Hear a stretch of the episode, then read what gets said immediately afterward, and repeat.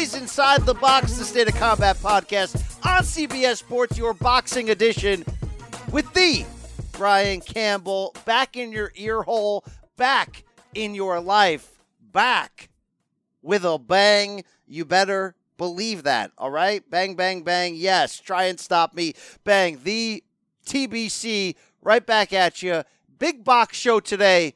Looking ahead to Danny Garcia and Jarrett Hurd's return on Showtime this weekend. Looking back at the weekend that was, including Conor McGregor and the skinhead white guy sport threatening to cross over into the box. Much more on that to come. Canelo's future plans. You know what I'm talking about. Yes, let's do it. We got to bang. We, we, got, we got to bang him a little bit. I mean, we're not banging him. Yeah, that's a fair point. Fair point. Uh, let me bring in my guy. Let's do this thing. I, I don't have anything to sell. Yeah, I don't think. Well, maybe a couple things, but uh, let's bring him in. He's a New York Times best-selling author. He is the boxing features writer on theathletic.com. That that that bourgeois boutique, that bougie boutique of a combat journalism site. He's a protector of all things cruiserweights. It's Rafe Bartholomew. Let me lick you up. Let me lick you down. Turn around, baby. Let me lick you all around. Oh, let me lick you, oh, girl. Like your lover should. Oh. Boom, boom, boom. Brian, Rafa, how is it? How is it in Detroit? it is cold, my friend. it is cold. It is good. Yes. It is hot. Yes, you're feeling it. Yeah. Watch yourself. Yeah, you know what? You know, you I don't think in the Midwest out here in the winter, the the whole the famous Ray Torres translation really applies. Nobody needs water on the on the huevos here because it just it's cold. You don't need to be cooled down. You need to be warmed we up. Got, como we say, huevos. We got big balls, man. Huevos, that's what I'm talking about. Yeah, so I think honestly, yeah. Some people say huevos, Rafe. Some people say other things. Crawford has the cojones on it. Right? I mean, you know, you know Dwyer. He you know what I mean? There's there's there's many ways to skin that cat when you're talking about what's down below. cojones, bollocks, testicles, whatever you want to call them. Joshua don't have any. All right, all right, that's going too far. Oh, Rafe, great. swallowed. Yeah, well, I mean, when a man does that in a boxing ring, you never know what's going to happen next. You may get a double raygasm. A right hook upstairs. Edwards shakes his head as the There's a statement. Down goes Edwards. All right, clean that up. Clean that up. Uh, Rafe, we're back with the box. Uh, five star review season, all that. You like this show? You're part of this weird cult tribe we got going on. Do you speak Godinez? Then send us that five star review. Let us know that you're actually listening. If you actually want this podcast to keep going in your life, Rafe Boogs. Uh, Wow, there is so much to talk about, but I don't even want to ask you anything else about your personal life without getting you to comment on the biggest story in boxing this week that is taking over Twitter. And do you know what it is, Rafe? Do you have any friggin' idea what it is? Um the the banning of uh of Javon Bay Area? No, Okay. it's not. Stephen A. Smith's Oh god. boxing workout video. Can you please rate it, Rafe? Did you see the uppercuts? Did you see that little hip punch he's working on, Rafe? I mean, look, we all look embarrassing hitting the pads. My editor, Brandon Wise, you know, my guy from the MMA pod who's trying to spar me, he's got video of me doing some bad, bad looking uppercuts with a boxing trainer. But um, I'm not Stephen A. Smith level celebrity. Can we get your breakdown on this, Rafe? I don't have a lot of intense technical. I look, I'm not I am no Lee Wylie, all right? I'm not ready to break this down frame by frame and compare it to one of the greats who fought on a steamboat in 1884. However, uh it you know, yeah, he's bad. We I we I'd look just as bad, maybe worse. I don't really know what the point i guess the only question i have is why teach him to throw that hip punch at all? That little that that like i'm going for the in the inner thigh there. That's not a scoring area. Maybe maybe, it's just to get his weight right to throw the uppercut in the other direction. That's all i could guess. Maybe he's working on a potential matchup with Oscar, who's who's a freak, you know, and you know Oscar's real big with the fist down below. So maybe he's maybe you know what I'm saying, Rafe. Maybe you know. All right, no, no, no, no. Um, Stephen A. Smith cannot be going down to Australia to get knocked out by Joe Horn. uh, can we get a response from that, Jeffrey, please? No response. I'll respond with my fists in the ring. All right, yeah, okay. That's a what a great. so man. Tim Tszyu is toast, man. But- he has no clue what's coming for him. By the way, I love bad takes as anyone does. You know, I do that show every Monday morning combat on Showtime's uh, digital chan- uh, social channels with Luke Thomas and A service that I have. Thank you, thank you very much. Uh, we did a you know a little breakdown this week, uh, wh- which will I'll do with you in a second. Sort of like, hey, is Conor going to box this year? Skinhead white guys, blah blah blah. And I made the same take. A lot of people are making of like, hey, Conor, box all you want, but don't pick Manny, dude. Keith Thurman couldn't pick up Manny's speed and angles when he's wearing the performance enhancing headphones. You don't want anything to do with that. And one of the YouTube commentators were like, oh my God, this guy Campbell's such an idiot. He doesn't think Conor can beat a guy who lost to a gym teacher. Who's the gym teacher? Horn? Um, Oh, Horn. Yeah, Horn You're was a gym Pacquiao. teacher. Was he a gym you teacher? do not need to be getting knocked out and put to sleep by Joe Horn. Um, yeah, right, Jeffrey. Yeah, right, YouTube commentator. Yeah, he Well, was. Let a- me he was just like a- say, yeah, right, Conor. It's nice to dream. yeah, yeah. It's. I mean, what are you gonna? uh, You know, what are you? What are you gonna be, Michael Zerafa and take a shot at Glenn Rushton's hair? I Is that say you're that? Are you that dumb? Are you as dumb as your haircut? Okay, are you, you as dumb? Okay, you want to do an IQ test and see, Oh, see my where you come up? So how many how many fights have you had? How many know- boxing fights have you had? I've had lot more fights than you've had What's feeds. your, okay. Oh God, that's his comeback. I've had more fights than you've had feeds. Good lord, What's you that mean? What's a feed? you can't say that to Andy Ruiz Jr. I'll tell you that much, Rafe. All right? Yeah. Wow. Okay. Um, back to to close on the Stephen A. Smith video, the biggest story of the week here. Um, do you think Stephen has a stick, Rafe? Then you realize, oh, that's Danny. You, I mean, just, just Steven, did he? Uh, we know Danny's got a stick, right? We know there's other guys actually. If we're going full Dwyer here, who have a stick. Like Dillian Whyte has one of the best sticks in the game. Yeah, but the Mr. Tambourine Man, Dillian Whyte, definitely does. Rafe, uh, did Steven have a stick? Well, that's another interesting thing. Usually, and don't you, whenever I hear trainers get interviewed talking about working with kids when they're bringing up the amateurs, they say, we'll, we'll, it- it'll be a year before I let a guy throw something other than a jab. We're just working on moving in, moving in the right lines, keeping our feet in the at the right distance apart from each other, and and working on that jab. Why? What is Stephen A. doing? What is? I, you know what? I have nothing against Stephen A. But this trainer, my God, Mike, I am now working myself up into appropriate sports talk lather. That trainer has no business, no less business than Darren Barker had getting up from that body shot. Uh, less to business teach than him that kind of stuff. than Guy Ritchie had bad. staying down from that body shot. Um, Rafe, we do have Stephen A. Smith's response to you clowning his video. Boy, you ain't even touching M yet. I'm touching M's. That's why I made my way to HBO. I get that. I know you're gonna or probably get, it. You don't know what I'm touching. But don't say you don't know what I'm touching. Rafe, you may be touching M's when it's all said and done when you finally write that boxing book. For for now, you ain't- you ain't even. No, no. I mean, you know. Thank you, thank you very much. Okay. Hey, thank you for that extra M though. Yeah, you thank the man, you, thank bro. you, thank you. All right, uh, Rafe. Enough of nonsense here to start off. Um, big week for box. Showtime's back. You can watch my coverage this weekend on the uh, Friday weigh-in, on the Saturday countdown preview show ahead of Danny Garcia's return. We got Jarrett Hurd on that card. Ivan, the terrible Redkach, is back. Rafe. We got a lot of good stuff going, but not only is it a big week for box. Not only are we in the Conor McGregor hangover, which is dominating the headlines, it's a big week for golf, Rafe. I don't know if you get down like this at all. But the PGA Tour returns to CBS this weekend for the 2020 Farmers Insurance Open. And Rafe, you better believe that the First Cut podcast is your destination for all things regarding Tigers 2020 season debut. Rafe, who would you rather sit next to on an airplane, Tiger or, or Sergey? Sergei. Oh man, those are, I, I want to be in between them.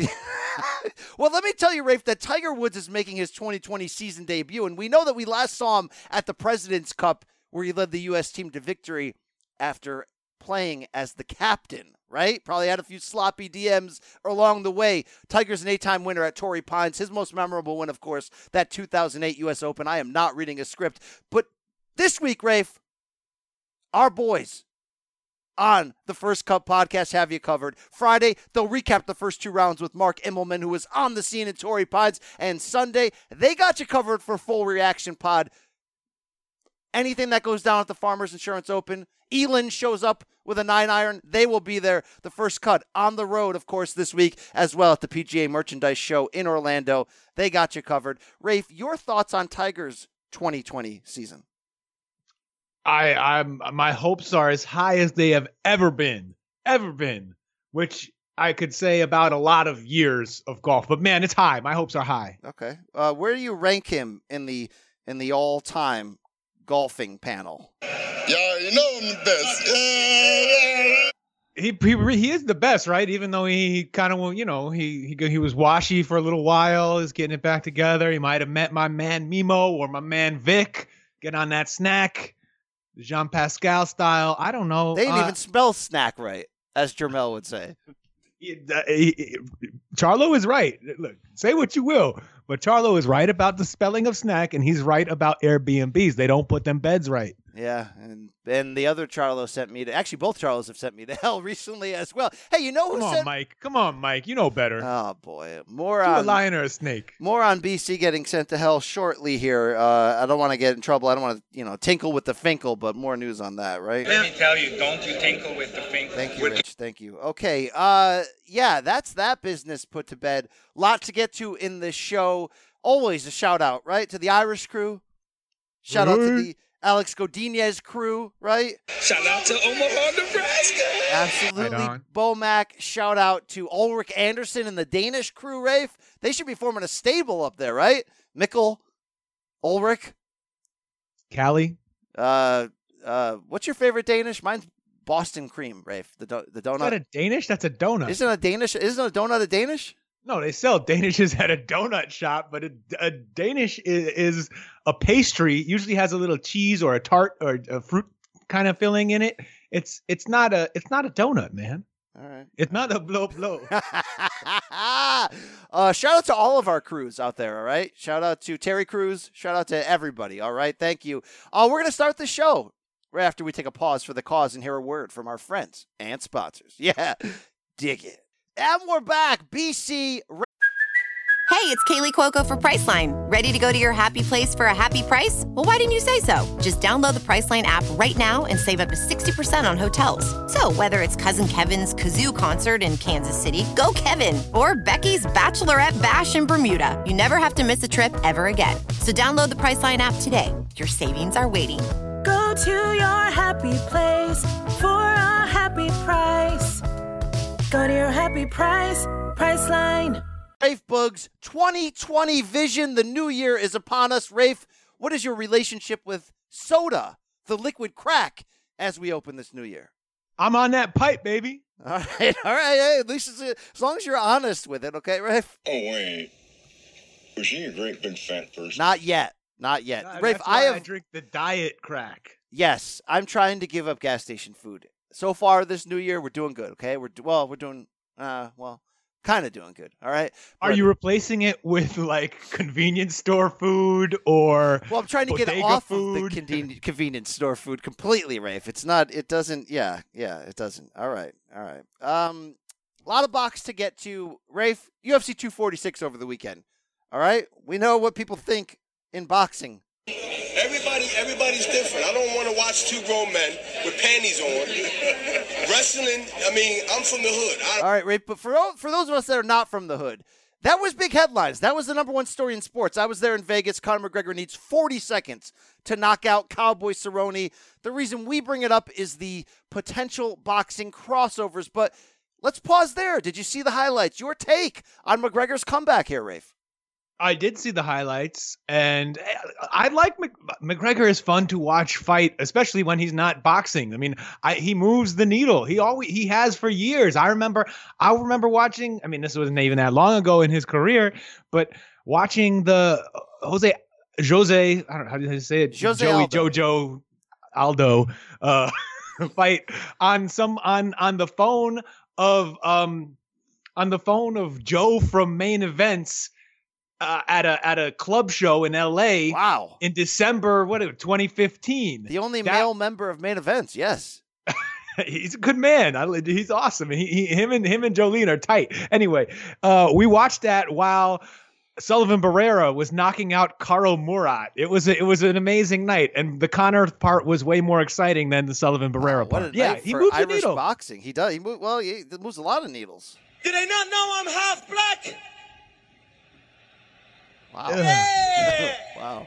Oh. I'm half black from the belly button down. Oh God! Speaking Oh. of needles, Rafe, that is wow, wow. All right, Conor, thank you. uh, Rafe, he wins. He's back.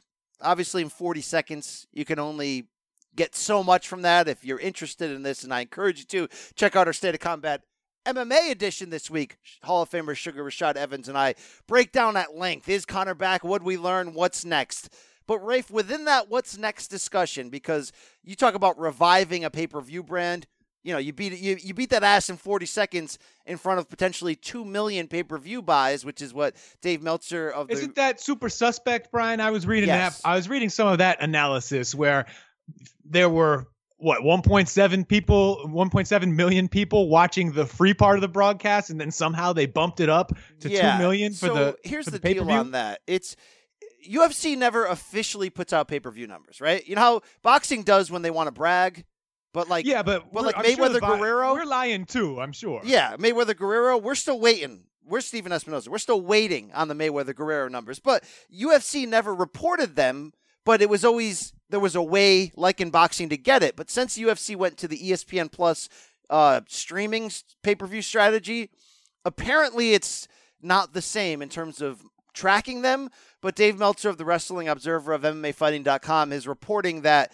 it's the equivalent, Rafe, of what 2 million pay per view buys used to mean. And obviously, look, only one MMA uh, pay per view has ever gone over 2 million. It was Conor Khabib from 2018. So if that's the case, that's massive. I mean, that's how you revive a brand. But the point is, the, the brand is so revived that we're talking about a number of big fights to make, not just MMA rematches with Khabib or, or Jorge Masvidal, who's taken over the public consciousness. We're talking about box because Floyd Mayweather, multiple times on his Instagram account, is floating out the idea of a box rematch. Conor spent all fight week talking about facing Manny Pacquiao at Raiders' new stadium in Vegas later this year. And then you got Grandpa, Rafe. What the hell is Grandpa doing going public and saying, not only does Bud Crawford need a Conor McGregor fight, but we're so desperate and so unwilling to sell a bit of our souls to PBC to call Mr. Cancer. You gotta call, you gotta call him, Rafe. Hey, they're working together right now. They're talking every day. Which is weird that this is happening. You gotta talk to Mr. Cancer, but he'll never talk to Well, you. Bob, you're talking to him right now. Like it would be as fertile a time ever. If- look, if I'm in my 80s, I don't really want to talk to that man, Mister Mister Cancer. to tell you the truth. Al Haymon, the GOAT. Um, it would be the time to make Crawford Spence. Anyway, Bob is saying, Rafe, not only does Crawford want to box Conor, but we will do a UFC fight first in a two fight series because, get this, but as a wrestling background. Brian, you ain't know this? Bud has a real wrestling background. His his and on top of that, and you the, just the gene pool, his sons are like nationally ranked wrestlers right now. For eight or seven or however years old they are. But um, now, does that compute in any way to being able to step into the octagon and fight uh, one of the better one of the better MMA practitioners of his generation and, and um, in the world right now? Of course not. Of course not. But Rafe, we- we're, that's more fun. That's would, would you really mind? I mean, it's bad. It's it's. I guess That's a because of what you miss. Here's the deal, okay? That's a horrible idea. I get that Bob's trying to take Bud, who might actually be the best fighter in the entire world on this planet. Right, Terrence Crawford, quite frankly, is a guy who's a bad man. Yes. He's the B E Who thinks he is the B E S T. And I got news for you. Many guys believe that, but he's still a boutique property. Speaking of the athletic.com, um, because he tried to do a pay per view against him, Amir Khan, and it didn't sell ish on ESPN. So he's still waiting for the rub. But Bob, there's a difference between whoring yourself out and saying, I want to box Co- Conor too. And by the way, Bud's just not famous enough to box Conor, right? That's the deal. And there's a difference between we are so willing to get this guy famous that we will sell our souls and give him an obvious L, an embarrassing one, maybe a brutal one, just in the hopes that he'll keep up his end of the bargain and box us. Rafe, I know that UFC and Grandpa are both with ESPN, and I know that somebody like a Nick Khan's probably licking their chops trying to make this happen. That's so shameful. I think it's actually disrespectful to boxing because Bud ain't a carnival fighter. He might be the damn best. And you're willing to just send him over there to the cage with the skinheads, Rafe? This is this is lame, dude. Hey, call Mr. Cancer, right? Like uh, or call the zone. Be like, "Hey Canelo, we will we will give you Bud's kidneys for a fight." Do that before you go in there and get head kick KO'd. What is happening? Bob, stop. Get cornerman on the line. Stop the madness. Well, all right, let's let's take it down a notch here, Brian. What if he's doing what we suspect Floyd is often doing and what Manny may have been doing when when Sean Gibbons was tweeting out posters of Conor versus Floyd stuff over the weekend? It's a big media moment. Why leave that on the table? It's the same reason we cover dumb circus fights that we don't actually want to see if there's a lot of interest in them because why leave that on the table? Everyone needs attention. It's an attention Who the hell are they? I'm not on YouTube. Who? Who the hell Against is who? that? Who the hell are those guys? Um, the YouTubers. hey, they're- they're fighting soon again. Um, yeah, uh, Brian, why not? Why not get in on those uh, on those rumors, even if it's total BS? Bob doesn't mind walking back a lie or saying something ridiculous, and if and if it's not serious, and as long as as long as Terrence Crawford is okay with it, as long as Terrence Crawford, I mean, hopefully uh, with Bob, you don't really ever know because he, he's old enough and powerful enough to that he just goes off and does his own thing sometimes. Um, but hopefully he's done it in a way that does not you know, harm his the, the top ranks relationship with Terrence Crawford, and I, I don't see any signs of that right now. Um, as long as that's as long as that relationship is good, whether they're just going for some publicity or whether they're just talking out their buttholes, who cares? Who It's all in good fun. It's all in good fun. Rafe, that's slutty. We will not tolerate any slut sh- slut shaming. What the hell does that mean? Dude, it's you're being slutty, and if you're just doing it for the attention, then that's lame. Bro, that's a Floyd move. It's lame. Stop. That's a TBE move, is what you're saying. No, it's just it's just it's an annoying move. It makes me physically upset. You say something else, I'll whoop your ass in the octagon, bitch. Stop. Like, no, you won't. You never will. Stop saying that. Rafe, why why can't a man just be a man and box? All right? Because there's nobody That's left. Because you got to fight Rasputin and my Lithuanians, right? I get it, but come on, call Prograis, give him the money, make him move up, get Josh Taylor on line one. Stop this stupid absurdity, Rafe. Roll one, roll one, Bob. All right. My advice to everybody who's scared to death is smoke a lot of weed for four years. Yeah, Bob, please. Thank you, Rafe. It's stupid. That's so stupid. Stop writing stories about this. It, stop stop it. Stop that crap. Brian, I haven't written a story about it. I haven't even read a story about it. Dan Rafael just wrote a story about it. No, nobody put a gun to your head and make you read that. There's quotes from Bud in there, like all about this. They ain't all about this, Rafe. Maybe he is.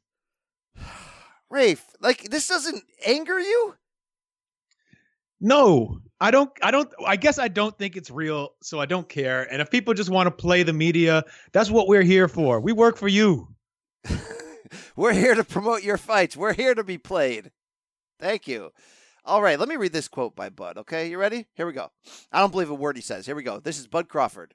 I'm a the guy who blew off our podcast interview. Okay, I'm not feuding with you, Bud, but this is bad. Quote: I'm a fighter first. As a fighter, I would entertain it.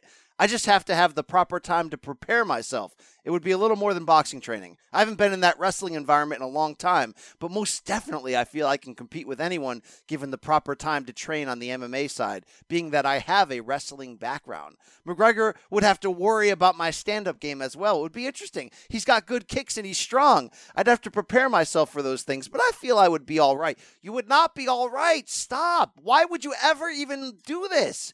It makes you look slutty. There's no slut shaming in this podcast, Rafe. Brian, that's not a that's not a very attention grabby quote. I mean, that is just basic. Look, I I am a confident person, and I am I'm a combat sports athlete.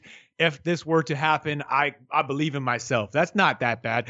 What what if there is some lingering bad blood between Conor and Bud over that time? You remember that video after after Conor did his weird wiggly dance going into the Pacquiao? Uh, the, the, right, he didn't fight Manny, did he? He fought uh, Floyd. When he's And- shaking his arms out at that public yeah, workout? yeah, that, and everyone was like, "What the hell is this?" And then the next day, Terrence Crawford released a video of him and all his boys training in like the garage in Omaha, doing the Conor dance. Maybe there's a little bad blood. Maybe we can we can work. I can work with this. Now, here's another quote from Bud. A lot of people may say if Terrence goes into the octagon, he will get crushed, but they don't know me. End quote. He went on to reference that his uncle, his grandfather wrestled, his dad was a wrestler.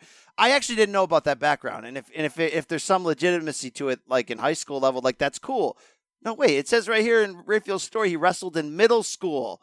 Oh yeah, and still dabbles in it when not like what? So he like rolls around with this boy. This is so stupid. And I get you're probably right. It's just an attention getter. It's like, hey, over here we still have Terrence Crawford and we're on ESPN and he's great. But um, Rafe, do you have any care with the idea of McGregor fighting three times? So Saturday was his first.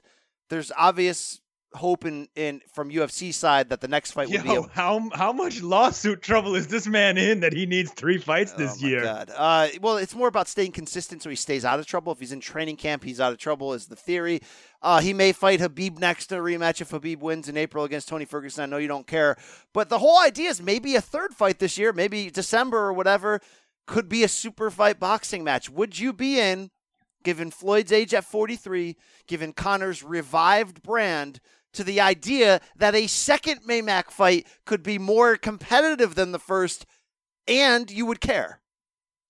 I don't think it would be more competitive. No, I think that Floyd needs to get back into the shape he needs to get back into to beat Conor McGregor one more time. That's pretty. That's a pretty easy ask for Floyd. Uh, I my but he's interest running in out of would, time, Rafe. He's running out of time, though, right? Why? He was already in his 40s the first time he he he had a pretty easy night with him. Player, this isn't round two or round three. You're running out of time. You're in like round 11 of your twilight here. Like you are kind of eventually one of these Japanese kickboxers is going to catch up with you. Do you want to put the O? That's what I'm saying. I actually would care about this fight because Floyd putting the O on the line in a real circus fight, there is a, a legitimate risk. I mean, do you think I'm overblowing? Like, let, us say Floyd had a cut and You know why there's no legitimate risk? Because Floyd is never, ever going to do that if he knows that there's any chance that he's going to walk in there and find out that he is doesn't have enough to beat somebody who's not even a boxer. Yeah, that's a fair point. That's a fair point. I don't want to get too caught up in the casual thinking here. How has Paulie not started talking about this yet? Where this isn't that's probably the upset of the week so far. I'm sure Paulie's talking to somebody about it. Paulie's always talking. I'll be working with Paulie tomorrow at the uh, at the Garcia Redkach wait. You know, but I mean, weigh-in. like there, there hasn't been a Conor rumor in in the last three years or Conor whatever. said that- this week he still is interested in boxing, Paulie. that look that they should do that too because both they would sell the hell out of that fight. I got more girls than Adrian Broner's got hairs on his head. Okay, I've been with more girls. Yeah, I got more. I've been with more girls than the whole band camp's been put together. If you Hey, it was twenty. It's twenty. It was 2013, Rafe. I don't know if that's slowing down at all, but wow! Shout out to him. Hey, shout out to Richard Dwyer. Another top story I wanted to get your take on here. Oh, to close on on Conor, do you agree with me that like this Manny thing is just ill advised? Like, stay away. Manny will send you to hell. Um, yeah, but whoever he fights in boxing is probably sending him to hell. I would look.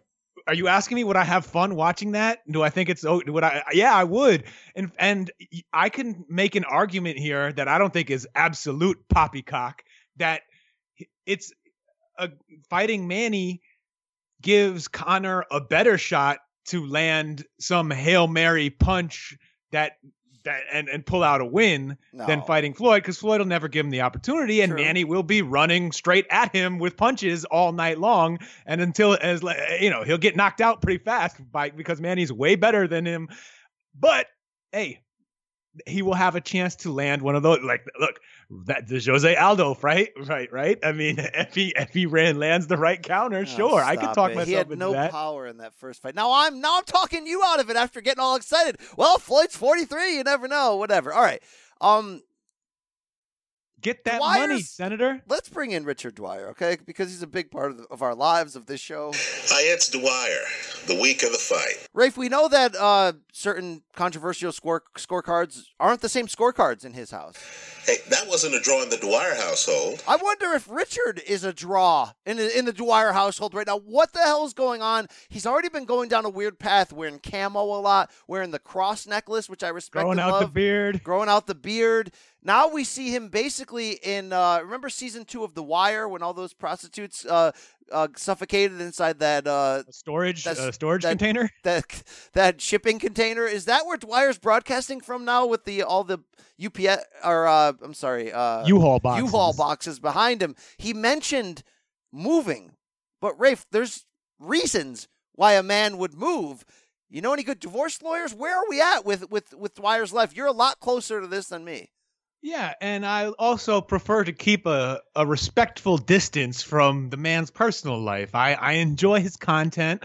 I see the signs that you're pointing to, but we also don't know what's going on, and it's a little unfair to to jump to put them all to connect all the dots that way. Because yeah, if you're trying to do that, you're thinking, uh oh, midlife crisis coming on right here. This is rough. Um, but I don't know. Maybe maybe the Dwyer household got tired of living in a community that didn't have a good place to watch a Canelo fight at, and they had to relocate to a place where there is a good place, a Hooters. Shout out to Hooters. By the way, can we shout out Alex Godinez, the MVP of this show? Finished second last year. Sorry, qual- at Quality Bloke at at at Russian Roy. Um, if you didn't see it on Twitter, Godinez went to Mount went to uh, Campbell, California, went to the Hooters, zoomed in and took some shots of the inside. Uh, that's a that's a boss move right there. Great Oh, place had to watch. zoomed in. That's I actually thought that he may have trespassed inside It's possible. what was left of the Hooters in Campbell, California.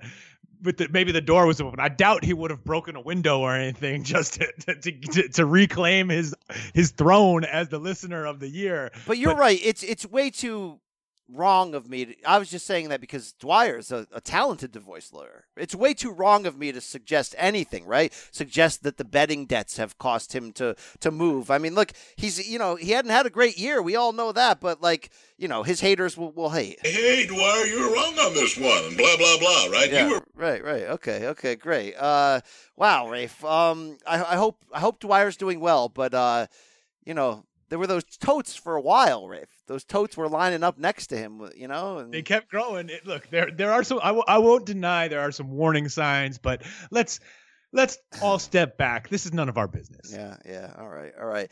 Uh, speaking of Dwyer, um, you know, he's he's been known to have a have a take or two that didn't go in the right direction that we don't really get behind. That we could, uh, you know, I know I sound like a crackpot. Not the first time. Rafe. What do you think about this take that you sent me? Let me just say, the best punch I saw in 2019 was not Wilder's KO of Dominic Breazeale, that right hand. No, the best punch I saw was a left jab thrown by Vergil Ortiz that dropped Brad Solomon, a fighter who I thought in his prime had a shot on Floyd Mayweather. Whoa, whoa, whoa, whoa, whoa, Rafe, what is what is that? Maybe you don't know about Prime Solomon, Brian. What? You don't Who know. says BC. that, Prime Rafe? Solomon was dangerous. Look, the myth, it's right up there with the myth of Spadafora, Guerrero, all the guys who got the best of the, the Errol Spence sparring session. Rafe, you gotta put some respect on Brad Solomon's name. I've got news for you, Rafe. There is a fighter who could beat Floyd Mayweather. It's younger Floyd yeah, Mayweather. so please, please, you know, Daddy loves pot coin or something. I don't know what Wire, Dwyer's doing. Hey, let me use some heroin. Whoa, whoa, whoa, whoa! Please don't die, Dwyer. Yes, yes. I, I've got great advice. Hey, hi, my boxing fans. Be different or die. Please don't die. No, no, but be different. Why different? Because if you're different, you're special. Oh, that's so good. I love that. I Dwyer's love that. just being different. A little bit of heroin, uh, a uh, a Brad Solomon over Floyd prediction. It- it- that's all, you know. Ray, speaking of our five star review season, I did something I don't normally do recently and went and checked our our checked our reviews, checked our responses. One person lit us up because they said in the first 15 minutes of the show we didn't even talk about boxing at all, and uh, it sounded like bad morning radio. Uh, Rick, I guess they, they don't they don't get us. I mean, we try our hardest to put out our best show every week. Sometimes it just doesn't hit that note. Sometimes it's maybe good, sometimes maybe shit. I mean, it- it's, you know, we try, Rafe, okay? But luckily, we, there's enough weirdos who who get us at least, right? Yeah, I, I think that's a fair criticism, right? We waste some time uh, talking about weird stuff on this show, not only at the beginning, often interspersed throughout the entire program. Either you love it or you hate it. We're we're, we're so far down this road, Brian. I don't know if we can turn the ship around. And you, you don't want to. We are not. We are the. We are not regular boxing podcasters. We are the boxing podcast hardcore. Yes, right. Like it's it's I don't know. It's like Dwyer's right. Some of the things. Now look, the Solomon over Mayweather bad take, but Dwyer instructing us to always look at the whole man. I'm down with that. I mean, Jaime has a stick. Munguia is naked. Mm. Okay. All right. Uh, Sop that up with some butter. Yeah, you got any response to that, Jeffrey? uh, my response will be in the ring. Uh, Rafe, let's let's get back on what we missed. Um, Eleider Alvarez, former light heavyweight champion, who once sent Sergey Kovalev to the deep dark depths, sent Michael Seals to hell this week on ESPN. Heck of a knockout! You see that crap? He gave Seal a kiss from a rose, Rafe.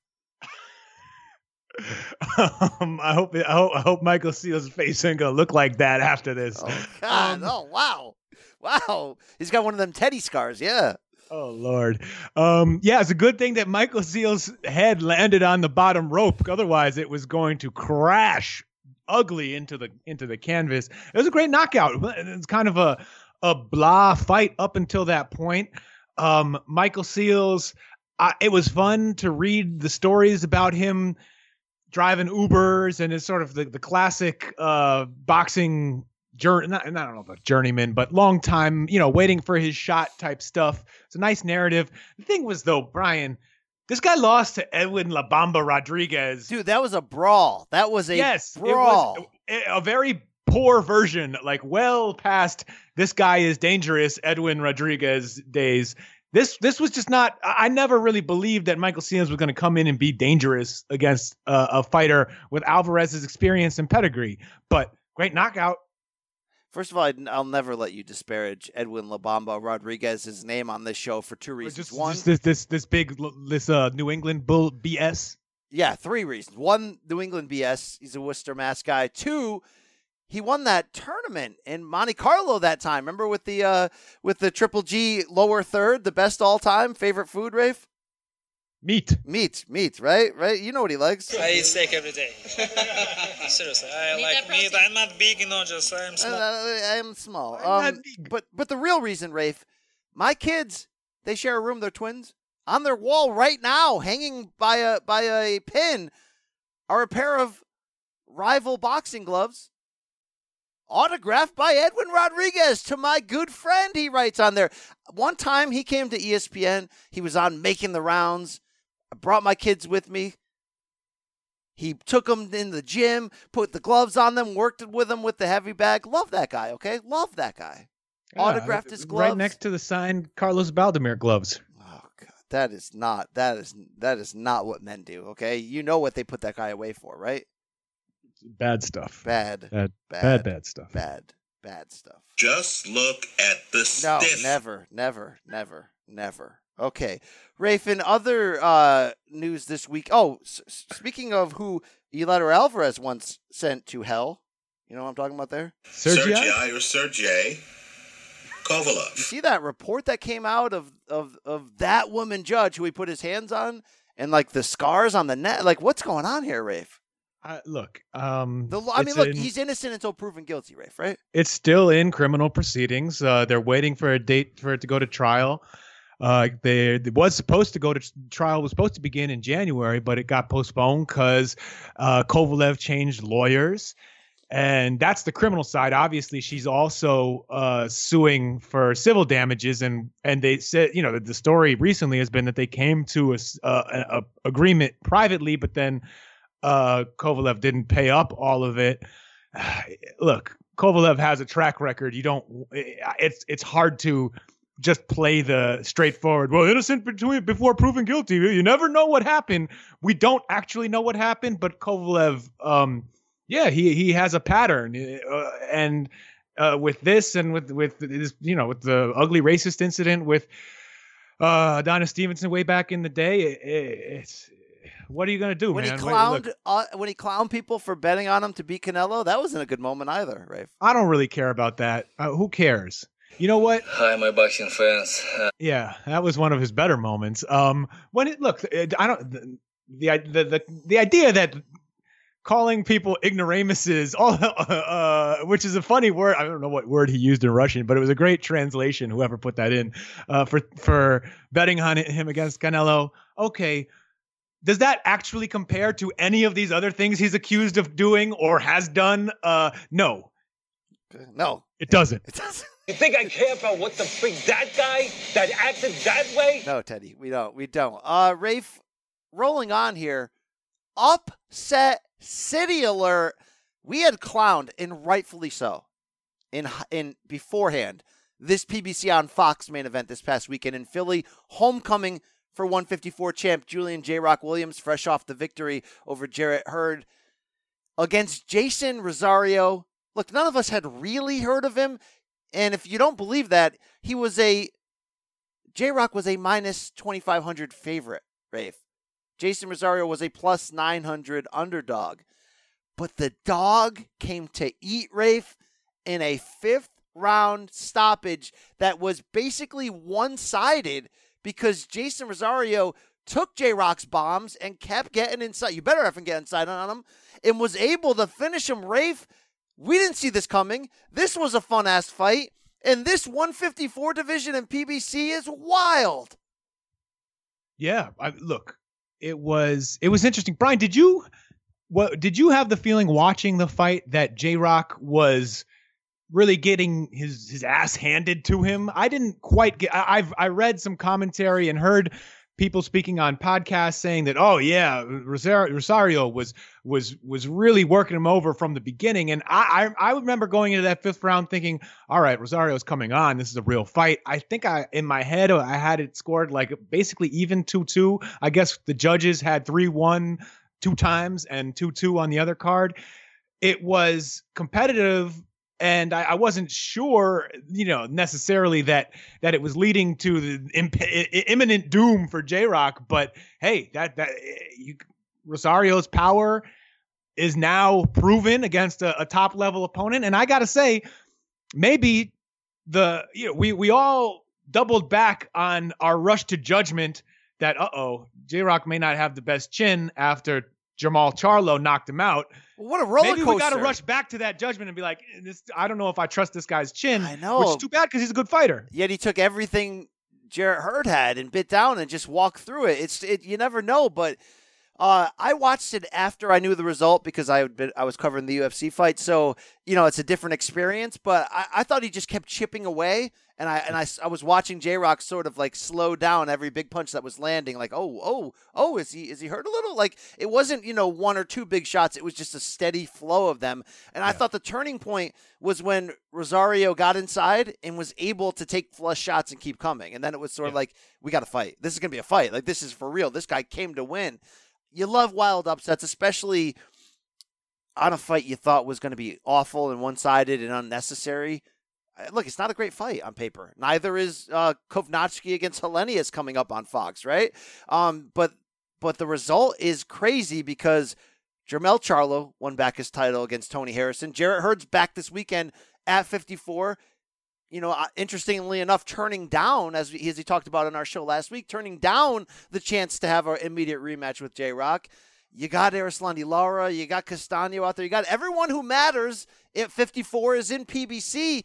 This is going to be fun to see how it plays out. Now we know J Rock does have an immediate rematch clause and sounded like he wanted to activate it. How different do you think this rematch could be? It depends on what you know what went wrong with J Rock and and only him and his trainer and his team really know that. Was it did, did they have a bad camp? Was he did he over you know there were some statements he made some statements sounded like he expected to win. Did does that mean that he uh, overlooked or took Rosario lightly? Did he trust his own after did he sort of believe that he could walk through punches in a way that he found out he couldn't after that, you know, surviving and and out fighting big Jarrett Hurd for 12 rounds and and winning two belts in that fight. There's uh, basically if there are things that he can do to improve on his performance and there are always some things, but if they know if they can identify one mistake they made that they think they can turn around and and give themselves a much better chance to win a rematch, then yeah, I, I could see it. But also there it also might just be uh Rosario could be legit good, and he has a serious power advantage, uh, uh, so it seems, over J Rock. And it seemed like he wasn't really bothered by some very, very clean, flush right hands that J Rock landed on Rosario in the first couple of the first three rounds. So it's a it's a risky it's a it's it's a, it's going to be a risk, but I also think it's worth taking for J Rock because otherwise you just get sort of th- thrown back into the churn without a chance. Take a chance at those belts. He'll get other. There's so much turnover in, in, at 154 that even if he does lose again, he'll probably he's probably only one or two comeback fights away from another. Not maybe not title shot, but a, a, a fight in that neighborhood with other good fighters at 154. So I think you do have to to try and win them back. Brian, this is the thing that I've been beating the drum for since since the the the, the Charlo uh, Harrison fight back beat in that December. Drum. Yeah, beat that drum, Rafe. I want to beat it. Okay. I want to bang it. All right, I've Brian. Heard, yeah, yeah. Go ahead. What you got for me? Go well, ahead. PBC has to has to give the fans and do it for themselves because it would be good business. A 154 pound tournament. Yes, they have. It's very easy to go down their roster and pick eight top ten junior middleweights. You can have you can and you can set it up so that the the rematches you want sort of have a good chance to happen in the semifinals. Do an eight-man field, do run their own WBSS. They'll be able to promote it better. They'll have it in front of bigger audiences and they they could actually build a real star out of this division whoever comes out of it. You set it up so that the, the you you try and make like a Hurd versus J Rock uh, semifinal happen. You want to have a Harrison versus Charlo Yes. semifinal happen. Then and then if it really picks up steam, they could build they could build it into a pay-per-view final. in in the potential for like what if you randomly get Lara Hurd too? It's like, yeah, I'd watch that ish. You know that that's I mean, look, you're all good. basically They- trying to turn the 154 division into a battlefield, and I got I got advice for you on what to do next. Prepare your horse for the war. And Here's the field, Brian. Lara, Jermell Charlo, Jarrett Hurd, J. Rock Williams, Tony Harrison, Brian Castano, Erickson Lubin, and Jeison Rosario. That's eight strong. That you wouldn't you couldn't almost do better unless you really wanted to get all four belts and you wanted to share it in there. But I think Teixeira is worse than all those guys. You may need a honky patsy like Liam Beefy Smith or somebody, right? You don't no, no. Why would you do that? I mean, it would be fun to see someone get sent to hell, but they, That's true. they I don't already- want I don't want lopsided matchups. I want even ones, Rafe. oh, that's gonna be a challenge. Um, I think it's this is a chance for them to do it all in house. There aren't all the regular roadblocks to tournaments. It's this is all in house. Their fighters, no one is so famous at one five weight category one five four that they that they're going to demand huge amounts of money. Right? They're all fairly cost controlled fighters. They're known but not super well known it just it lines up and it would really it's something that they could sell and package and and do shows around instead of this instead and and people will say well they're probably going to do that anyway it'll just be informal but what it's it'll it's a bigger deal if you turn it into an event. I agree. Do it. You may need Do it. You may need Callie to figure out how to do that because I don't think Al does stuff like that. But I wish he would. Rafe, talk about what a weird resume, legacy, emotional journey J Rock would be on if he was this prospect that we were all into. Then he gets one punched by Jamal. Then we're like, oh, he's chinny. Oh, he just beat Jarrett Hurd. And then Jeison Rosario sends him to hell. And what if he comes back and beats Jeison Rosario? I'll be like, look at him now. Look at him now. Look at him now. That's all I breed is saying. That one right here. Look at us now. Yeah, right? Look at him now, Brian. Yeah, that He's would be Philly crazy. tough, Rafe. You know, you know what goes down in Philly? Tyrone style. Long dick Philly style. Yeah, uh, I mean, Jason Rosario came in and gave him banana style, but well, I mean, did you see the uppercut that he landed, Rafe? That uppercut was bananas. I mean, good, good lord, good. Anything else from this weekend in box movie, Rafe? There wasn't some kind of like uh, weird zone card that I missed, right? I don't got that DAZN shit. you did not miss any weird zone cards. I was, I just wanted to say, I think I, I, I saw some interesting sort of debate over. Oh, what do you like? What's better? 154 is actually better than welterweight because the champions fight each other and they all have losses and they all and and the it's more unpredictable and it's lots of fun and all of that is true but i it kind of also reminded me that i appreciate the one thing for all of the drama and the diva stuff and the and the and the political warfare involved in the welterweight division with eh, the thing that I do appreciate there is that there are truly great fighters there. And I don't think that I don't think that anybody at junior at junior middleweight really is on that same level. I think that's why they keep beating each other. And it makes for a, a really fun division, but it's also something nice about a guy like Errol Spence or Terrence Crawford or even Shawn Porter who's not quite on the same level but clearly comes at a very high level every time he sets foot in the ring and guys who you know are you don't you're not guessing after the fight man uh, he wasn't really who i thought i was was he like no these guys are all they they are the real deal and they keep proving it time and time and time again Yeah, let's not forget we are actually in a, a like serious renaissance welterweight era. Like it's it's it's very comparable to the late nineties. I, I really think Bud and Spence are all timers, and I think Thurman, Danny Garcia, and Shawn Porter are like you know right right below that. And and you know they'll they'll, they'll share losses with each other, but they're super elites. And uh, the- in the fact that they're all fighting each other outside of Bud, right? Bud Bud's trying to put on the skinhead white guy thing. They're all fighting each other, and you can't really argue with that. I get what they're saying on 54. They're lucky that they're all under the PBC banner. Yeah. Now that Monkey 154 to me, Brian, is like what heavyweight would be if there wasn't so much money up there. Yes. If those guys weren't worth so much, they'd all be fighting each other and beating each other because they're all flawed too. Yes, it, it, it is. But nothing ever. Well, 147 is the sex, Rafe. All right. I'm a natural welterweight. Crawford isn't.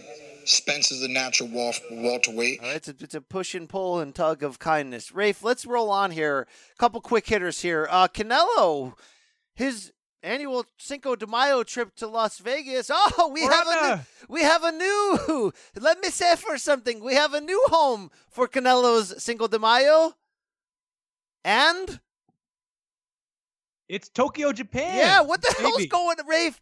So here's the deal. Canelo rumored to be going to Japan to face Ryota Murata for that WBA what secondary middleweight title? I don't even know anymore. It doesn't even matter. Uh, Rafe, this fight sucks. I don't want to see it. I guess it's an event, right? If Canelo goes to Japan, I hear people like Mannix tweeting that maybe this is a I do this to zone to keep myself happy. If I'm willing to keep you happy later in the year by fighting Triple G, it just don't do it, Rafe. You know what would do it for me? Seriously, Billy Joe Saunders or Callum Smith at 68, Demetrius Andrade to pick up the other middleweight title, Triple J, another 175. Rafe, this don't do anything for me. Yeah, look, I I would rank Murata beneath all of the people you just mentioned, all the the the sort of group of fighters who had been considered the worthy or uh, usual suspects for for the next Canelo fight until basically this week. There had you know that like for years now there has been this undercurrent of one of these one of these top middleweights ha, ha, uh, is is going to go to Japan because they're all drooling for however much money they can put up over there for someone to come send the national hero to hell. Uh, and Canelo, I guess, may be the first. Well, I, I well, not the first because Rob Brandt sort of uh, already beat Murata, but uh, Canelo, I guess, may be the first one to go over there and really cash in that huge check. And good, I don't know. It's it's it's. I like the fight less than all of the ones that you just suggested. But yeah, I, he he had, he's coming off fighter of the year. He fought, just fought Kovalev. People gave him a lot of credit for that. It's not that surprising. It would be fun because Murata, Murata is going to come in, come in, would come in and tr- basically just try and land some big shots until he gets knocked out. So it could be a fun fight. What do you want me to say, Brian? Uh, I mean, I know like there's probably a stupid amount of money, but here's the deal, DAZN. You spend a lot of money to compete against traditional pay per view, and now we got Canelo against some Japanese guy and Triple G against some guy you never heard of, and I don't even know the name. Who's the name they're floating for Triple G's title defense? Floating, I, I believe it is uh, more or less official, although I guess it got pushed back again. Anyway, it's Polish mandatory contender uh, Kamil Zemareta. Or maybe Szeremeta. Uh, anyway. I'm just saying when you're paying them that much money, it's implied that they must do what you say. And this is becoming No, it isn't. Yeah, it is. When has that Yeah, ever is. been true? Yeah, it is, Rafe. It is. It really is. It really is. Floyd did his own thing for half of those fights on the Showtime deal. Canelo last year, Danny Jacobs, Sergey Sergey Kovalev, fine. Yes. Hell yes. Great year, Canelo. And I'm not saying he doesn't deserve a softest touch. You're the one who came up with that one for him, one for me idea. That's right. I'm not, I ain't against that ish. But this is Cinco de Mayo, Rafe. It used to be sacred. It used to be like, this is where boxing competes with UFC and everything else going on in sports. I don't know. Maybe just fight Triple G at 68. Maybe just do it and get it over with, okay? I would be happy if that happened. I think they should just get that over with, even though I'm at this point, you know, it's not uh, uh, not the fight that I would go crazy over like I might have years ago. But I would rather see that. I think that eh, say what you will about Triple G's decline, he's probably still uh, would be ranked more highly than than Ryota Murata. But uh, you know, you don't. Nobody tells Canelo what to do at this point. He's gonna do what he's gonna do, and you're coming along for the ride. You signed the contract. You gave him the bag. Now, good luck with that. All right, all right. You, you know, I mean, there, there's, there's, there are things you can do with the bag, of course. You have a little bit of fun with the bag. You play with it. You land combinations on the bag. Uh, Rafe, after seemingly not being willing to to promote the Wilder Fury 2 fight that we all care about February 22nd on ESPN and Fox pay per view, despite pre- many wild predictions. to me, will break every pay per view record. It'll be the most viewed fight in the modern era of boxing. Okay. Um, we finally had a press conference. We talked about it last week, but now there's going to be a second press conference on January what? Saturday, January On 25th. this coming Saturday, what's that? Twenty eighth, But they're going twenty fifth. back to Los Angeles, even though the fight is in Vegas, not doing a New York stop, and they're basically doing the press conference all over again at the Fox studios. Rafe, I'm gonna be honest with you. That kind of sucks. I'd love to go to a New York press conference, being on this side of the country, and I'm sure a lot of people Get some would. media lunch. uh, get some free lunch. I'd also love to be there at the Fox studios doing what we should be doing, which is filming PBC face to face with these two. It's right there. That is no longer a service they have or I have, Rafe. It's not that I'm sore about it, but it's right there. We could do this thing. Al, thank you. You're the GOAT. Thank you for 2019. Hey, thank you for that extra M though. All right, 'cause there's, there's, there's a few extra T's, thousands. But uh, a few extra tatas. Rafe, is there going to be a new Manny Pacquiao and his name is Kate Abdo? Am I gonna? We're gonna see PBC Kate to Kate. What's going on here? Probably yes, which is I, I think they I just hope that they do record some face to face gloves are off type thing because think back to the one they recorded for the first fight. That was classic. That Imagine was if they bring in. Max. This ESPN's a part of this. Maybe they bring back Max and do uh, Max and Nicolas Cage Face and do Off? face off. Yeah. Um, however they do it, it should be brought back. I hope the UK, I hope the UK blokes get to film theirs because theirs are consistently good. Johnny Nelson gets good stuff out of these guys, and the first one was fantastic. Remember that was where we got s- speak it, believe it, receive it. Speak it, believe it, receive it. Speak it, believe it, receive it. Isn't that And where then- Fury called him like a shaman or something? yeah, then then then Fury was like, I don't need no alter ego. I'm a man, and I'm X-rated, and you're not. Call me on my 10 pound mobile phone. Don't bother me. Yes. um I so and these guys are great in that atmosphere. So I do hope they do it again. I do I wish more that of course you would be in between them managing that face to face, but what can you do, man? We had a great run, Rafe. We what had a can you great do? run. Okay, we got we had you know we touched tees. Um, we had it was tip to tip. We had a great run there, Rafe. Okay. Yeah.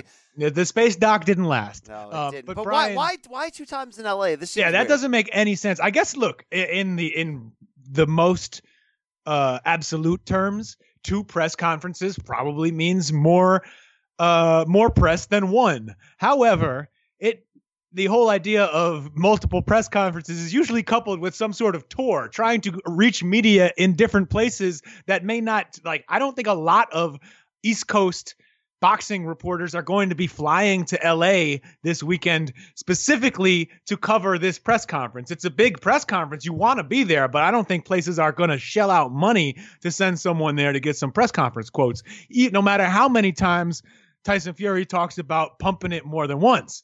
Um, it's weird. It's not the best, but it's I guess it's better than nothing. It's the whole. I, I'm also interested. I I didn't watch the the football playoff games this this past weekend, but I I heard that they didn't really push the fights to the the February 22nd Wilder Fury 2 rematch that hard on the broadcast. That's- Maybe that's the a, whole a quick brief mention. That's what that's what this is riding on, right? Hey Fox, And- that's your job, right? But I'll look. I'll give them credit. I will give them credit for this January 25th press conference and how they're attacking it. It'll be live on Big Fox on a Saturday afternoon. Oh, Great placement. It'll be live on ESPN News. It'll be live in a lot of places, and they have their shoulder programming built around that with the, I think the fight camp, whatever. I mean, like, look, that's what you need to do. That's what men do to sell a pay per view. Uh, you know, all right, okay. They didn't call BC. That's fine. That's fine, Rafe. Okay, you know what? That's fine. All right. Well, the good thing is pay per view is so uh unpredictable, right? I mean, we ex- we re- I I- think I had high expectations. A lot of people had high expectations for Wilder Ortiz too because of the amount of um NFL like eh, eh, all the huge NFL bumps they were getting for the shoulder programming. They were put, playing those spots on football games during you know near the end of the NFL season. It it seemed like all everything was headed in a good direction, and then it kind of just boomeranged and didn't. So uh I, I you kind of just at this point am hoping for good luck. Hope that something that people care more than we know they do, but they show up and buy this thing so that it keeps so that we keep getting good fights and that there's still an incentive for Fox and ESPN and Top Rank and PBC to work together. I just want, I just hope while you're watching whatever reiteration, unless it's Max Kellerman coming back to take over his chair, whatever reiteration they have of a face off to face, Rafe, I hope when you see whoever's in there that you're saying to themselves, this ain't Campbell, right? This ain't, this ain't, you know, This ain't Berto. Think what you want to This think. ain't right? Berto. This, this ain't the raw dog. This know? ain't Jorge Cota. This ain't Jorge Cota. Right. This this ain't you know this this ain't Klitschko. So uh, I, I hope you, you you think about that when you see that. Thank you, thank you. It's a great use of sound drops. This ain't Klitschko. Okay, thank you. Joke's over. Uh, Rafe Andy Ruiz Jr. according to ESPN Steve Kim has cut ties with trainer Randy Robles. We know about the disaster in their rematch in Saudi. Andy didn't train. He went to uh, Downey's Pizza House for wings. Remember that? The Downey Pizza Company, okay? Put some respect on that. that pastrami slice is no joke. Absolutely. Uh, I don't know who came up with this rumor, but I saw a, a guy I respect very much in this industry, Rafe. Just give me a second here. A guy I, res- I love and respect in this industry. Marcos Villegas the journalist has done a spectacular job. Right? The Right? journalist. The journalist tweeted out rumors about Teddy Atlas, Rafe. What? What? What? It's, that can't be true, Brian. It, it, it cannot be true. Okay, first of all, Teddy, that runs sort of contrary to his entire brand as a trainer, right? Because all he ever talks about whenever on his podcast or when people interview him about the the fighters he works with, he he's like, "Well, it's very it's very hard. I put a lot of myself into it and I want someone who's going to take this seriously like I do, who really who, who, who- who's really willing to go to the depths with me and find out what it takes to be a man. And I, that ain't Andy Ruiz. That ain't Andy Ruiz. And, and I don't think Teddy. I mean, it would uh, look Teddy. I don't blame Teddy for a cash grab if he chooses to do that, but then he can't go out there and say, "Look, I only fight with I only I only train fighters who who are willing to give me the like you know give me their entire their whole souls." Um, because that Take ain't his Andy. howl, Sal. Take his howl. They both look great. They were cut up. They had six packs, eight packs, 12 packs, 24 packs. They had it all going. Well, Andy's got a keg, okay? Um, what would what would the corner look like in a if Andy was not in the best shape and having a hard time cutting off the ring versus an opponent, um, just having a flat night? What would Teddy what would Teddy do in that corner? I wouldn't. I would like to see that. I mean, Boy, it's frustrating. It really is frustrating. No, he'd be fired. He'd be fired the heck up. He'd be like, uh, uh, you could raise your father from the dead. Uh, do you, you gotta stop eating cheeseburgers and stop making him flip cheeseburgers. Do you believe in flying kangaroos? Uh, no, it'd be wild. It'd be Burger great. Kings. What do you think Flank about this? Firemen. What do you think about these reports that Andy Ruiz is close to a deal to fight Dillian Whyte? Would that be on DAZN? That'd be a great fight, Rafe. That would be a really good fight. Look, uh, for all the jokes and and the concern over Andy Ruiz's commitment to the sport, he's still a very fun heavyweight boxer to watch and and except except against the kind of guys who can pull off the game plan that Anthony Joshua did in their second fight. He's going to be dangerous because of his talent, because of his hand speed, because of his boxing ability. No matter how kind of terribly he treats himself going into a fight, he's still pretty good. And I would like to see that fight. I think I I I, I do think we should uh take a moment to say it's really a shame and it, it doesn't it seems pretty screwed up to ditch Manny Robles like that. Yes. Um uh, the trainer who, you know, took on Andy Ruiz when Ruiz was in a pretty low spot himself, believed in him, helped him get to that point of having an upset that will probably be bigger than anything that happens in boxing for the next 10 years maybe. I mean, it we that stuff doesn't happen many times in a lifetime. Um and then Andy yeah, Ruiz didn't really live up to his side of things when they were getting ready for the rematch and that happens, but Robles stood by him, didn't didn't blame him in the press before or after and it's it's unfortunate that this happens. That is also look, that's boxing, right? I mean, Robles, his profile was elevated through this, and hopefully he goes on to work with lots of other good fighters. He's a very good trainer. I'll make you. I'll make you eat those cheeseburgers. Hey, Rafe. Uh, I forgot Dwyer had a good idea for where who Canelo could be fighting this May instead of some Japanese guy. Canelo has an excellent shot on Deontay Wilder. I know people think I'm crazy. Okay, fine. Um, Rafe, Do you maybe think we should crazy? Do you think he's reconsider the direction of this show. Really, I mean, what are, what are we doing? What kind of clown show are we putting out there, Rafe? What, can you explain what that means? What is it? What is he saying, uh, Rafe? I I have no clue. He he gives up a foot in height to Deontay Wilder. I don't. I I do agree that Canelo would be a better uh, technician in the ring, but what the heck difference does it make? Wilder, Wilder, a guy who really can't fight, who's wild, he's unorthodox, his technique stinks. Rafe, he would send that ginger to hell, Rafe. Are you kidding me? What is going on here? All I gotta say, Canelo, dare to be great. Do it. Do it. I do like ginger. We all do. Uh, De La Hoya came out publicly slamming the idea of these YouTube fights, Rafe. First of all, Oscar was a freak. Second of all, that's your family. You in that zone ish. Uh, is this the beginning of a of an Eddie Oscar rift that will get one of them out of the zone? Because remember, Eddie signed that whatever eighty year, one billion dollar deal, but it had an out after two years. That two years is coming up, Rafe. Um, is this the beginning? I don't know that Golden Boy and Matchroom have necessarily been bosom buddies in the DAZN experience. They're both content providers that work with DAZN to put boxing cards on their streaming platform. You know, Eddie Hearn and and John Skipper, DAZN, they have a platform and they need to put they need to put boxing on that platform. Golden Boy, because thanks to Canelo, was able to get another deal to put on their own shows. They have dates. Um, so I don't and and Oscar is not always uh, I, look read it was in it was a great one of the great Canelo quotes in in my guy Mike Coppinger's story back before the Kovalev fight where where uh, where Canelo was th- was throwing uh throwing Oscar under the entire squadron of school buses. And it was like they asked him about something Canelo uh, Oscar said. And Canelo goes Oscar says nonsense all the time.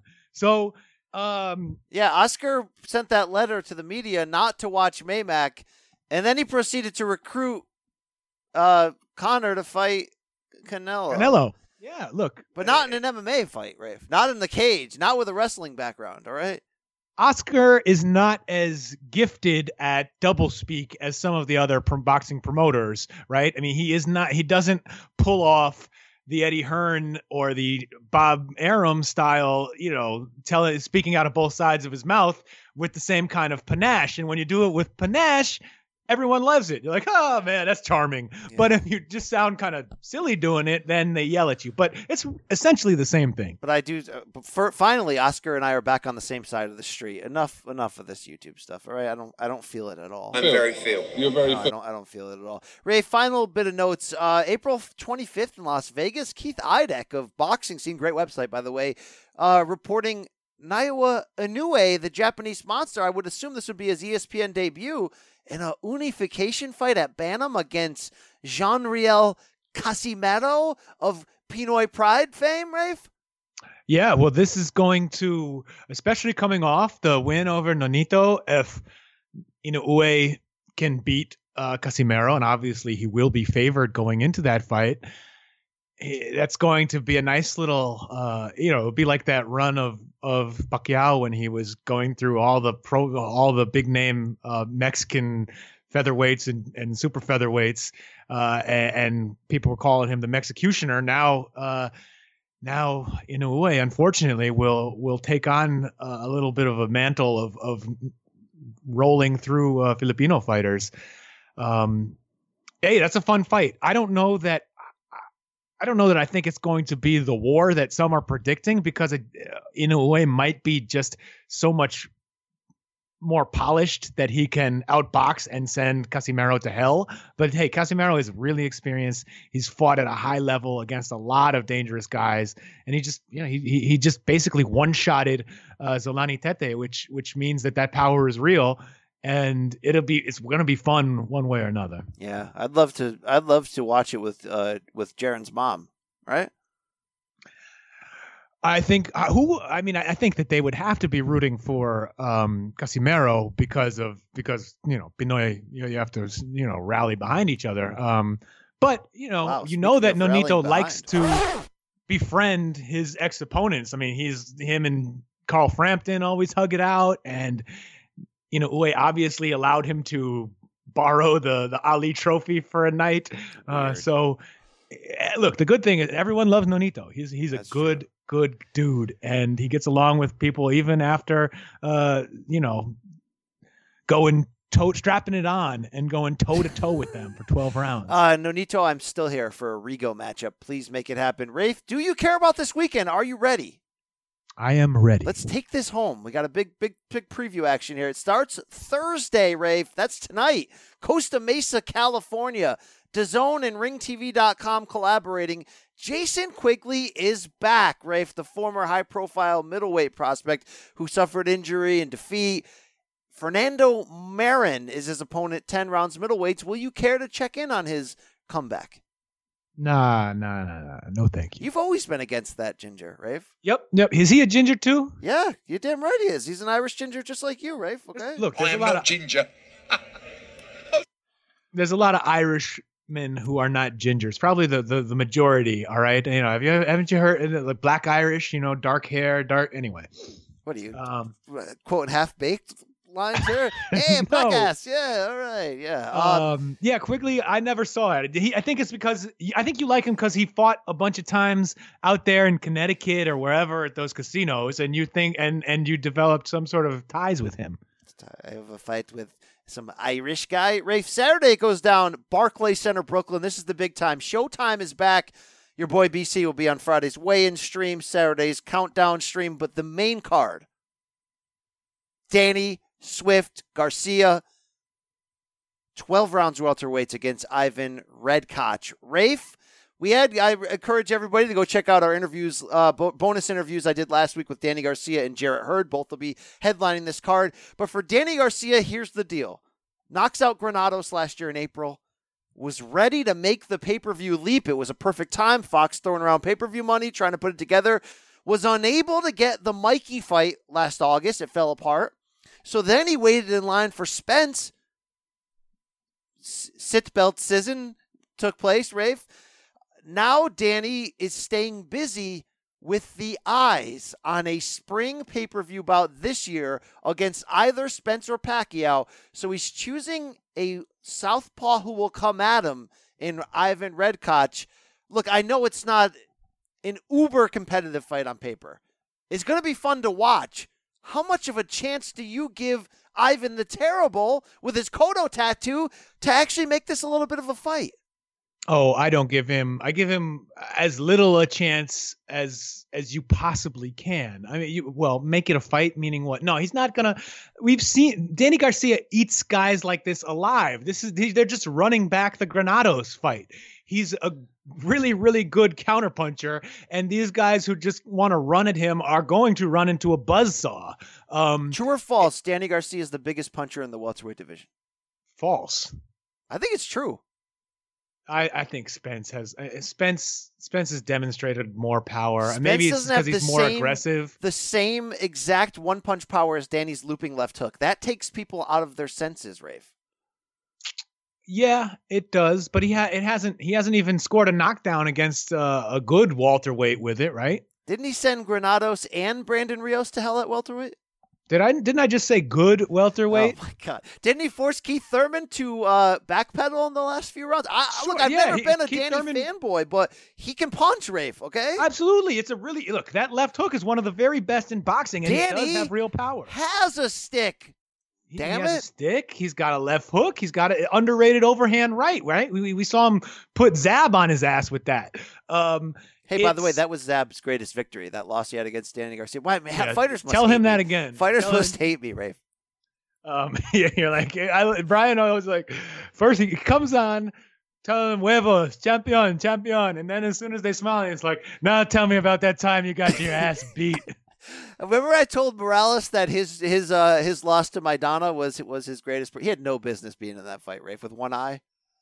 no business. Yeah, yeah. Um, look, I don't, but but I also don't really blame this matchup in the way that some folks are because it is a product of of un, unpredictable and unfortunate circumstances, right? I mean, we know that there was a plan for Danny Garcia to fight Errol Spence, and Errol, Errol Spence got into a really scary car accident and and will return to the ring sometime later this year. Um, Errol Spence Also- by murder. Errol's too big, too strong. yeah, yeah. Um, and vehicular manslaughter, perhaps even. Um, How dare I mean, how dare you? um, but uh, and also eh, remember Ivan Redkach after the Devin Alexander uh win last year was supposed to get a fight with Adrian Broner that also fell apart, kind of Garcia Garcia style. Where is And- Broner right now? Oh, I don't. Bro, I, you just hope for the best, man. What can you do? Right. Um, but that fell through, and I think that on some level, and this is this goes back to: do you want to just complain about a, a pretty bad matchup, or at least get pay a little bit of lip lip service to the idea that this is Al Haymon and PBC taking care of their fighters. Redkach was probably expecting and perhaps promised a career high payday against Broner. That falls apart. This is making that right. Okay, we'll give you you you can get this fight and a similar payday against Danny Garcia. Now, it's it stinks that it has to happen this way, but I'm I give it more leeway f- because of all of these intervening factors and the at least announced desire for Garcia, assuming he beats Redkach, which I expect him to do, to move right into a fight in just in probably a few months against a big fight against somebody like Manny or against Spence. If I, Spence coming straight back into a Danny Garcia fight, that's that would be a That'd really, wild. I mean that that's a lot different than Spence Danny Garcia happening in January. Um, Uh, look, I, I'm all here for for Danny to get either of those two pay per view Southpaw matchups.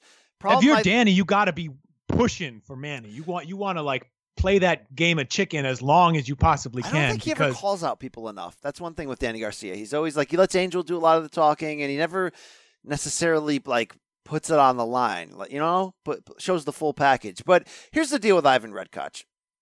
He's aggressive as balls. He's remember he was like a lightweight prospect. Like he had a legitimate amateur background, but he's just evolved into this brawler. He's had some hard luck situations, some close scorecards he felt he got robbed when he got knocked out by Dejan Zlaticanin at lightweight. He he got fouled. He said right before that. So I mean, he's got some built-in excuses there, but he comes to fight. I think he surprised all of us at the ease in which he sent Devin Alexander to hell. Considering we just saw Devin go, you know, ten hard rounds with Victor Ortiz before that. Um, he's won three in a row. The problem here is the only people that have had success against Danny Garcia, legitimate success. There's four. There's four boxers, Rafe, that have had legitimate success against Danny Garcia. Keith, El Maestro, Sean, El Maestro Herrera, and Lamont Peterson, and they've all done it with footwork. That's not his game. And the problem here is Red is not a real welterweight. He only took that Devin fight at 47 because the money was there. He's he's a 135 who maybe doesn't want to cut that hard and fights at 140.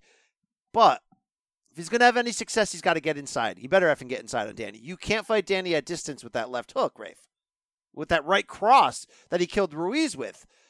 But inevitably, the problem for Red is he needs to brawl to be effective. And if you brawl with Danny, he's too accurate. He's got great time. He's a great boxer. Rafe, Danny Garcia can box, man. Hell yes. Yeah. Look, in the pocket, he is as good as I thought he was winning most of his early exchanges with Keith Thurman. And it wasn't until wasn't and that's when Keith Thurman made a smart adjustment and kind of, you know, was got a little bit more in and out and and forced Danny to move his feet a little bit and and not because if you just stand with him, his timing, his reflexes, and his power, eh, eh, he's really good at, at judging all of those little factors and landing dangerous punches if, if you if you come after him like that. And and I think he's going to do that to Ivan Redkach. I mean, the problem for Redkach here is Danny also has a hell of a chin. So even if you can get in there and mix it up a bit, and remember, Danny was in that war with John Molina. You were there, in in uh, in in the Ivan was in that war with Sorry, John Molina Ivan was in, that uh, war with Lancaster, John Molina, California. and he you know he knocked uh, he knocked Molina down. Then he got finished. He he might be too chinny for 47 against the big big elite punchers. He's going to be a guy that is going to be a dangerous out against regular welterweights. But this is asking too much, Rafe. I do like his quotes though from the media uh, workout this week. Here we go. Danny is already looking ahead to a fight with Errol or Manny, but before he gets to them, he picked me. I know it's because I'm a southpaw, but he's going to get a rude wake up on fight night. The biggest weakness I see in Danny is he's not taking this seriously. He's counting on this as a tune up fight, and that's a big mistake. This is not going to be a tune up fight for him. End quote. Now, keep in mind, he probably said that in broken English with dyed green hair, but he's got Shane Mosley in his corner. That means Tito the Monkey's probably around Rafe. If he goes in there, just balls out, yeah, he probably loses by knockout, but it'll be fun to watch. Yeah, he will make this a fun fight. He will bring out the fun version of Danny Garcia because the one thing the in those biggest fights that Danny Garcia they were either close or the two losses, they there were some slow moments because the his opponents were right gave him a lot of respect for his power and counterpunching and there was a lot of cagey in and out fainting standing just a, an inch outside of the distance that either guy could land a punch and Danny doesn't always, you know, move his feet or create those openings in a way that that would that would make him and raise him up one level to the kind of fighter that then all of a sudden we might actually consider him a, a fighter who could, you know, who who would be equal or or close to 50-50 with the Errol Spencer or Terrence Crawford, but he's not that. Um, but what he is is more than enough to have a, a fun four rounds sending Ivan Redkach deep into hell. All right, Danny, you better call out the right man after the knockout, okay? You better do it. Call out Manny. Let's do that. Senador. Senador, it's You're time. next, my friend. A Rafe co-main event. Jarrett Hurd back at 54. First fight since the loss to J Rock against Francisco Chia Santana. Obviously, this is a setup fight for Jarrett to look good. I did really like what he said in our interview last week about why he didn't run back the rematch, why he didn't just panic and move up to 160. He's got a new trainer. He's going to figure out what he did wrong and he was very humble in saying look i got too big look my head got too big i you know I, I was drinking my own juice and he fought a skilled guy who exposed him i like this wake-up call for him i like to see him run it right back in there against the best 54s and if he wins this he'll do that yeah, no, look, uh, this is this is a comeback fight. That's it's his career. He could choose how he wants to do it, and this is this is the path they're taking. Assuming he doesn't have much trouble with uh, like assuming this giant junior middleweight does not have much trouble with this regular sized welterweight moving up to 154 for this fight. Um, yeah, go right back into it. In fact, after this fight, my friends, start the tournament. Start the tournament. Do you think he calls out anybody? Do you think he wants Jermell's title? Do you think he wants yeah, it's interesting because the the momentum obviously behind the uh, J Rock rematch is is no longer there, or certainly not in the same way. And J Rock probably going to go after his own rematch. Yeah, why not? I mean, he hasn't fought Charlo yet.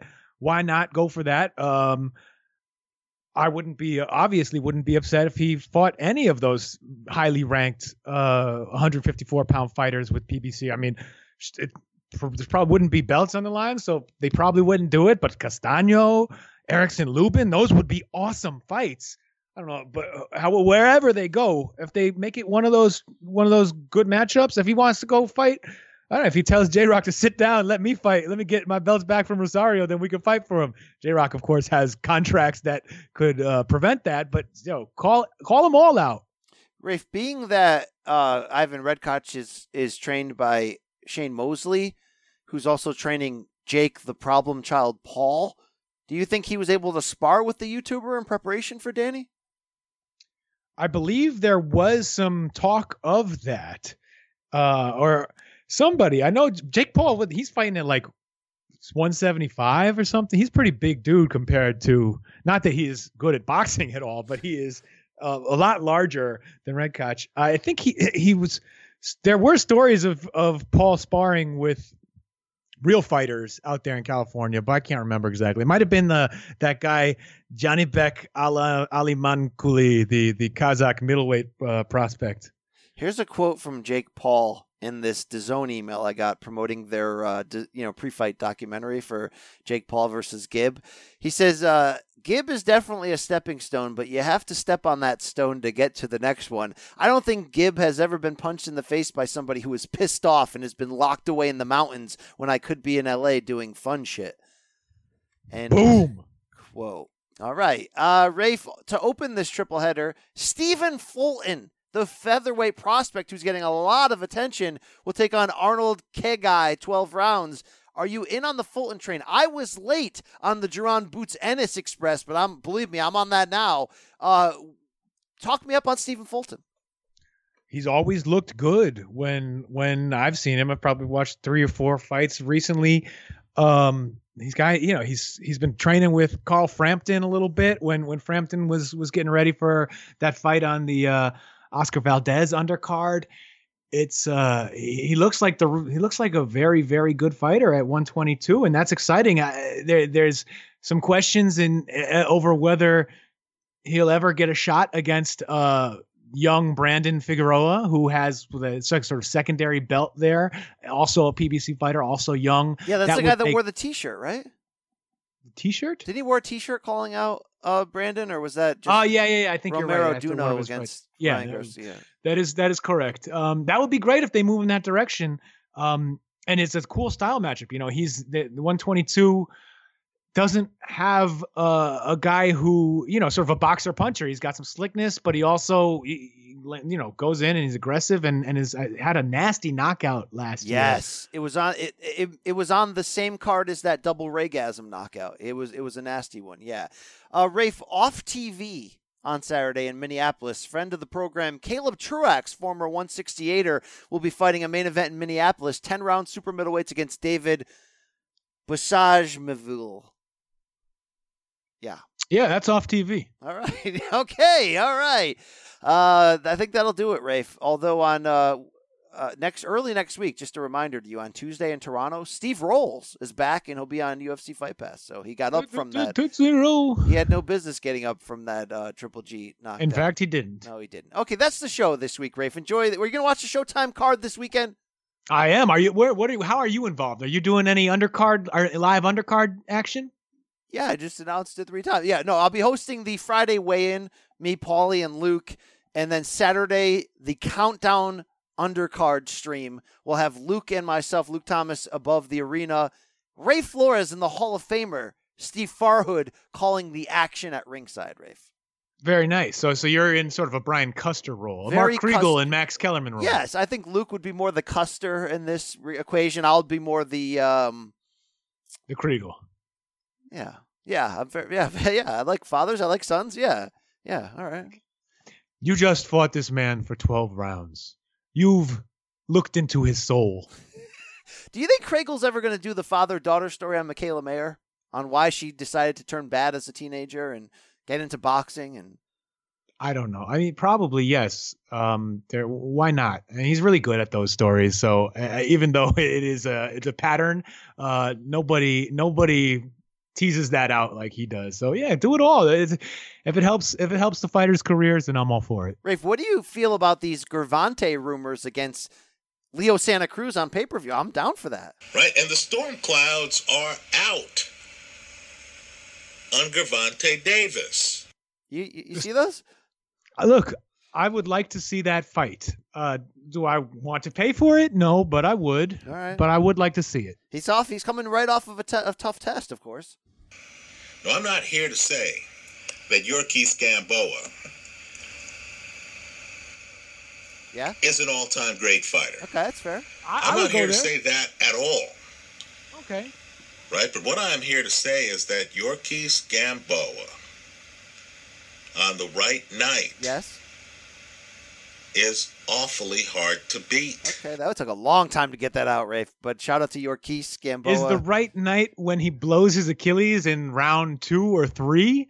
I don't know if that's the right night, but he Yeah. was kind of hard to beat. Anyway, Anyway, um, um, shout out to that pronunciation. how do you? Yeah, how do you? How does he turn? It's like he's saying the word, the name Marquise, except with a Y. Sergei Kovalev, Rafe, he has different ways of, of doing things, right? Alexander Gvozdyk. I mean, come on, come on. Don't, don't, don't you? Would you ask Van Gogh why he took his ear off? No, you don't, right? I, I asked him why he says Alphonse Fanfara. Why do you do that, Vincent? Exactly. Okay. I mean, that's just how he does it. Okay. Uh, yeah. All right. Hey, that's the show for this week. Follow him at Rafe Boogs on Twitter. Read his work on theathletic.com. Rafe, are you are the are the the wires in your brain brewing over the idea of another book? Because that's what you do, brother. You write ish. Yeah, I guess I, I don't have anything to announce, but um, sure, the wires are always brewing, and uh, I'm I'm hopeful to to get an opportunity to write another book someday. Okay. Thank you. About boxing? I, if- look, if I could, I would love to. Okay. I would love to shake your hand. Thank you. Uh, Rafe, do you have any uh, message for the listeners? We out. Oh, wow. Just like that. All right. Get her out. Yeah.